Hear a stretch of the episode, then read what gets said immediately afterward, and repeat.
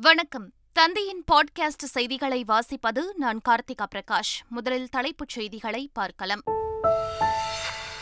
Online சூதாட்டத்துக்கு தடை விதித்து சட்டம் இயற்ற தமிழ்நாடு சட்டமன்றத்திற்கு அதிகாரம் இல்லை.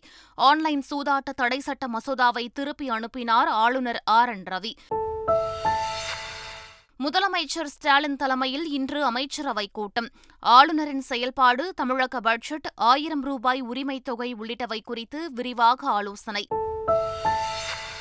ஆளுநர் திருப்பி அனுப்பிய ஆன்லைன் ரம்மி தடை சட்ட மசோதாவை பொதுவெளியில் அரசு வெளியிட வேண்டும் என அண்ணாமலை வலியுறுத்தல். ஆன்லைன் ரம்மியால் பதினெட்டு பேர் உயிரிழந்ததற்கு ஆளுநரே காரணம் என்று பாமக தலைவர் அன்புமணி ராமதாஸ் குற்றச்சாட்டு.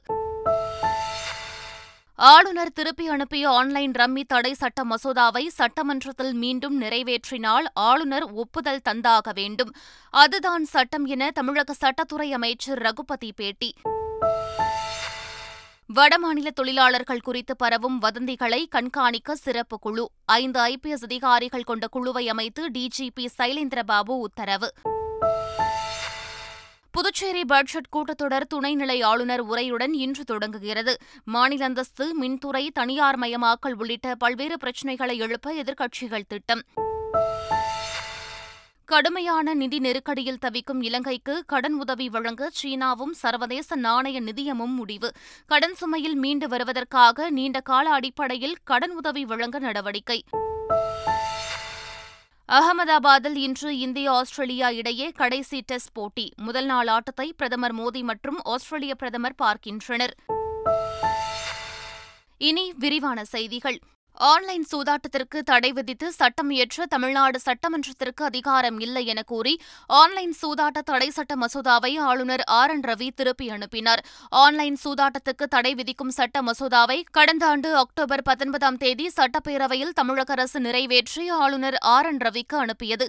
இதையடுத்து சட்ட மசோதாவில் பல்வேறு விளக்கங்களை ஆளுநர் கோரிய நிலையில் அதற்கு இருபத்தி நான்கு மணி நேரத்தில் தமிழக அரசு விளக்கங்களை அளித்தது. தொடர்ந்து கடந்த டிசம்பர் மாதம் இரண்டாம் தேதி ஆளுநரை ஆளுநரை சந்தித்த சட்டத்துறை அமைச்சர் ரகுபதி சட்ட மசோதாவுக்கு ஒப்புதல் அளிக்கும்படி வலியுறுத்தினார்.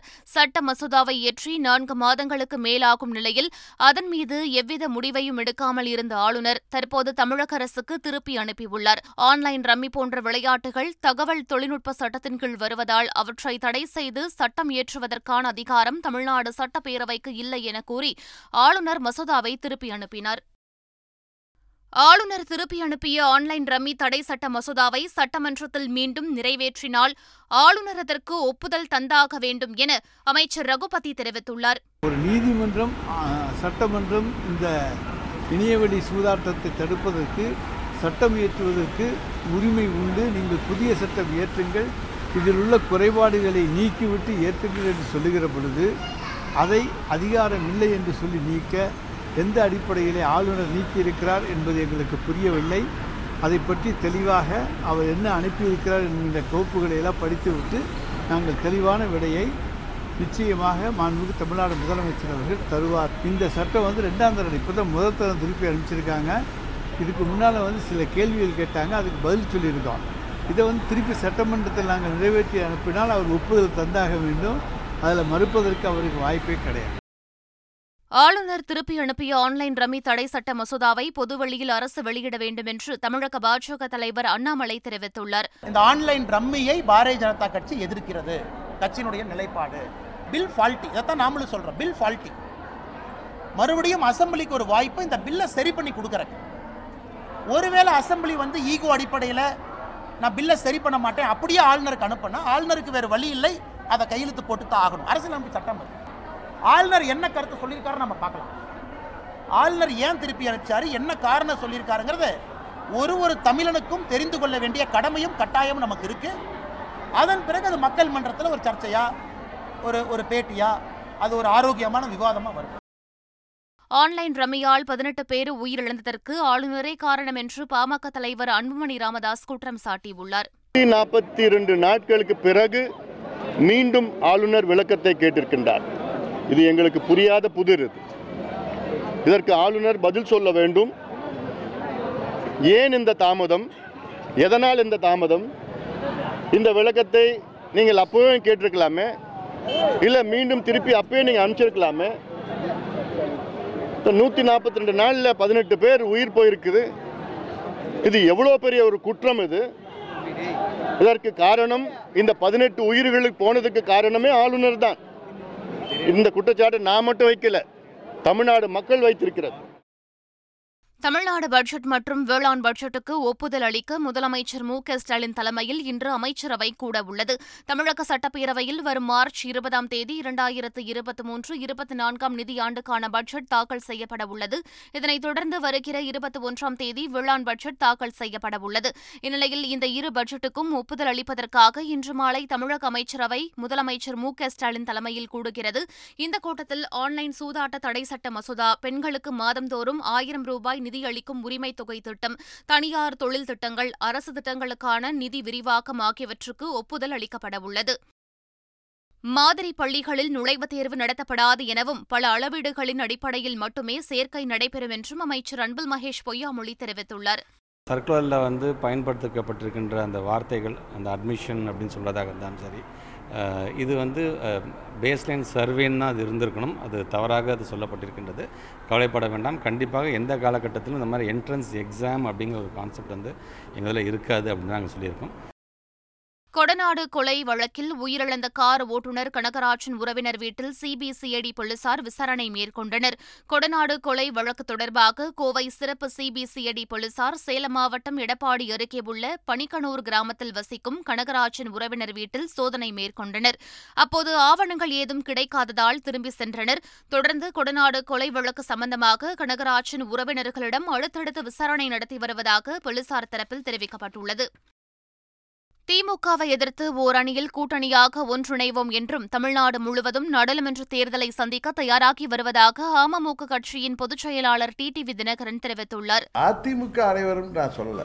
நான் கிளியரா சொல்றேன். அம்மாவின் உண்மையான தொண்டர்கள் அனைவரும் ஓர் அணியில் இணைவோம். ஓர் அணியில் இணைவோம் அப்படிங்கிற ஓர் அணி ஒரு அதாவது ஒரு ஒரு கூட்டணியில் இணைவோம்.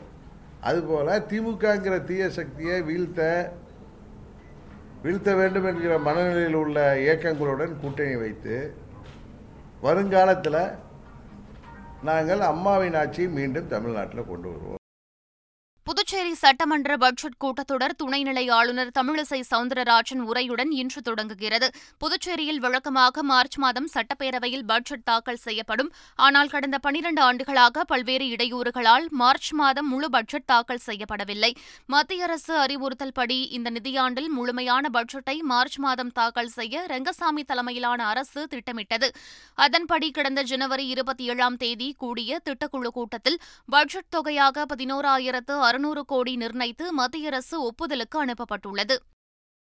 வேங்கை வயல் சம்பவத்தில் இதுவரை எடுக்கப்பட்ட நடவடிக்கைகள் குறித்து நான்கு வாரங்களில் அறிக்கை தாக்கல் செய்யுமாறு மாவட்ட காவல் கண்காணிப்பாளருக்கு தேசிய மனித உரிமைகள் ஆணையம் நோட்டீஸ் அனுப்பியுள்ளது. புதுக்கோட்டை மாவட்டம் வேங்கை வயல் கிராமத்தில் பட்டியலின சமூகத்தினர் பயன்படுத்தும் குடிநீர் தொட்டியில் மனித கழிவு கலந்த விவகாரத்தை சிபிசிஐடி போலீசார் விசாரித்து வருகின்றனர். இருப்பினும் இதுவரை யாரும் கைது செய்யப்படவில்லை.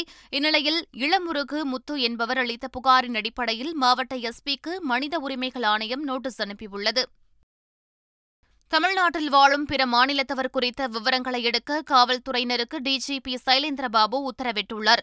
காவல்துறையின் ஆய்வுக் கூட்டம் காணொலி மூலமாக டிஜிபி சைலேந்திரபாபு தலைமையில் நடைபெற்றது. இக்கூட்டத்தில் பிற மாநில தொழிலாளர்கள் பணிபுரியும் நிறுவனங்கள் குறித்தும் தொழிலாளர்களின் பெயர் வயது பாலின மற்றும் அவர்களின் சொந்த ஊர் குறித்தும் தகவல்களை காவல்துறை சேகரிக்க வேண்டும் என உத்தரவிடப்பட்டுள்ளது. பிற மாநில தொழிலாளர்களுடன் விழிப்புணர்வு கூட்டங்களை நடத்தி அவர்களுக்கு நம்பிக்கை ஏற்படுத்த வேண்டும் என்றும் காவல் ஆய்வாளர்கள் ஒரு முனை தொடர்பாளராக நியமிக்கப்பட்ட தொழிலாளர்களை உள்ளடக்கிய வாட்ஸ்அப் குழுவை உருவாக்க வேண்டும் என்பது உள்ளிட்ட உத்தரவுகள் பிறப்பிக்கப்பட்டுள்ளன. வட மாநிலத்தவர்கள் குறித்து பரப்பப்படும் வதந்திகள் குறித்து கண்காணிக்க ஐபிஎஸ் அதிகாரிகள் அடங்கிய கண்காணிப்பு குழுவை அமைத்து டிஜிபி சைலேந்திரபாபு உத்தரவிட்டுள்ளார். இந்த குழுவில் ஐஜி அவினாஷ் குமார் தலைமையில் டிஐஜி அபிஷேக் தீக்ஷித் துணை ஆணையர் ஹரிஷ் சிங் எஸ்பி ஆதர்ஷ் பட்சேரா எஸ்பி சண்முகப்பிரியா ஆகியோர் உள்ளனர். கருணை அடிப்படையில் பணி நியமனம் பெற திருமணமான மகளுக்கும் உரிமை இருப்பதாக சென்னை உயர்நீதிமன்றம் தெரிவித்துள்ளது. விழுப்புரம் மாவட்டத்தில் சத்துணவு திட்டத்தில் உதவி சமையலராக பணியாற்றிய பெண் கடந்த இரண்டாயிரத்து பதினான்காம் ஆண்டு மரணமடைந்தார். இதையடுத்து அவரது மகள் சரஸ்வதி கருணை அடிப்படையில் தனக்கு பணி வழங்க கோரி வழக்கு தொடர்ந்தார். ஆனால் திருமணமானவர் என்பதால் பணி வழங்க முடியாது என கூறி வழக்கை தனி நீதிபதி ரத்து செய்தார். இதை எதிர்த்து தாக்கல் செய்யப்பட்ட மேல்முறையீட்டு வழக்கை விசாரித்த நீதிபதிகள் ஆர். சுப்பிரமணியன் மற்றும் திலகவதி அமர்வு மணமான பெண்கள் கருணை அடிப்படையில் பணி நியமனம் கோர உரிமையில்லை என்று கர்நாடக அரசின் உத்தரவை உச்சநீதிமன்றம் ரத்து செய்துள்ளதையும் சுட்டிக்காட்டி தனி நீதிபதி உத்தரவை ரத்து செய்தது. மனுதாரரின் கல்வித் தகுதிக்கு ஏற்ற பணியை வழங்கவும் நீதிபதிகள் உத்தரவிட்டனர். உத்தரவிட்டனர் அடிப்படை பட்டப்படிப்பு இல்லாமல் திறந்தநிலை பல்கலைக்கழகத்தில் பெறப்பட்ட முதுநிலை பட்டம் ஏற்கத்தக்கதல்ல என்று உச்சநீதிமன்றம் மீண்டும் தெரிவித்துள்ளது.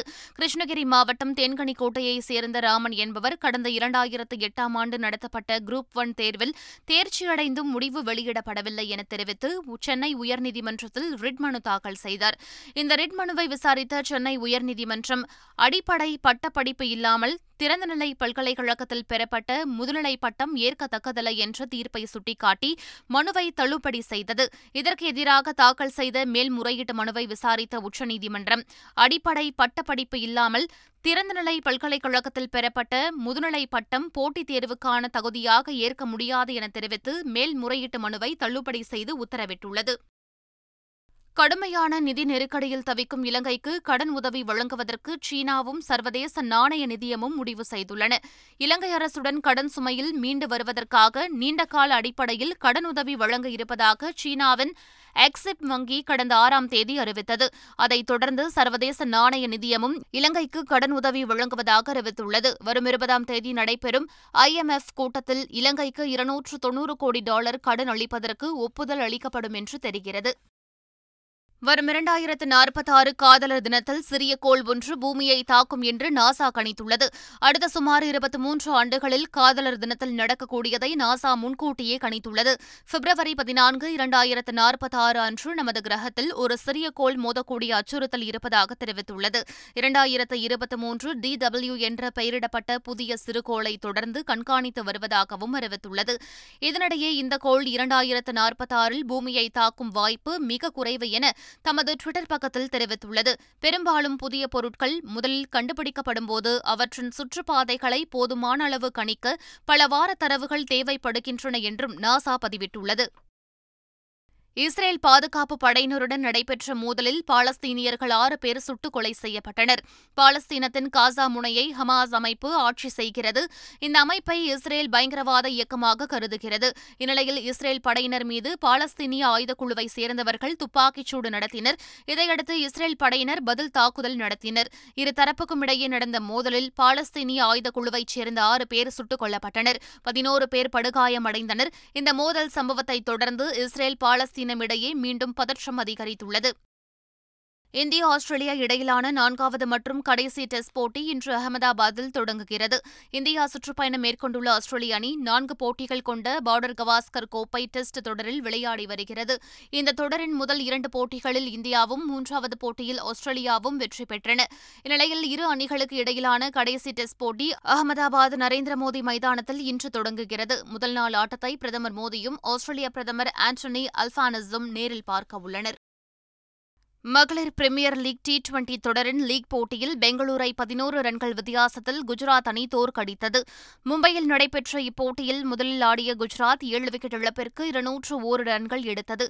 குஜராத் அணி வீராங்கனைகள் சோஃபியா டங்லேயும் ஹர்லின் டியோலும் அரை சதம் அடித்தனர். அடுத்து ஆடிய பெங்களூரு அணி இருபது ஓவர்கள் முடிவில் ஆறு விக்கெட் இழப்பிற்கு நூற்று தொன்னூறு ரன்கள் மட்டுமே எடுத்து தோல்வியடைந்தது.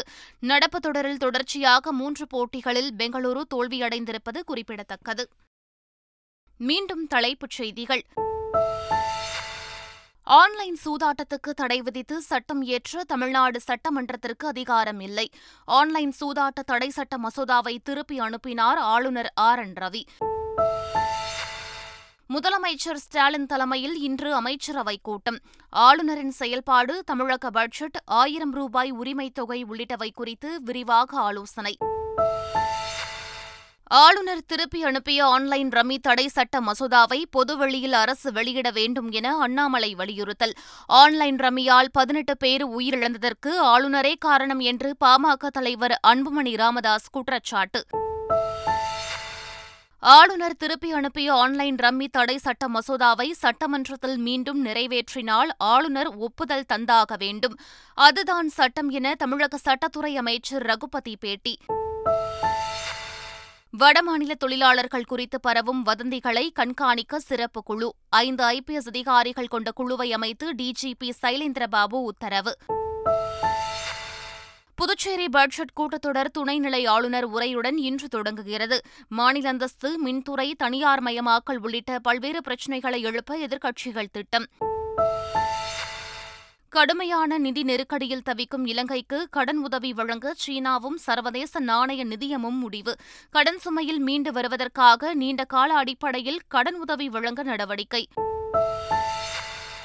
அகமதாபாத்தில் இன்று இந்தியா ஆஸ்திரேலியா இடையே கடைசி டெஸ்ட் போட்டி. முதல் நாள் ஆட்டத்தை பிரதமர் மோடி மற்றும் ஆஸ்திரேலிய பிரதமர் பார்க்கின்றனர். இத்துடன் பாட்காஸ்ட் செய்திகள் நிறைவு பெற்றன. வணக்கம்.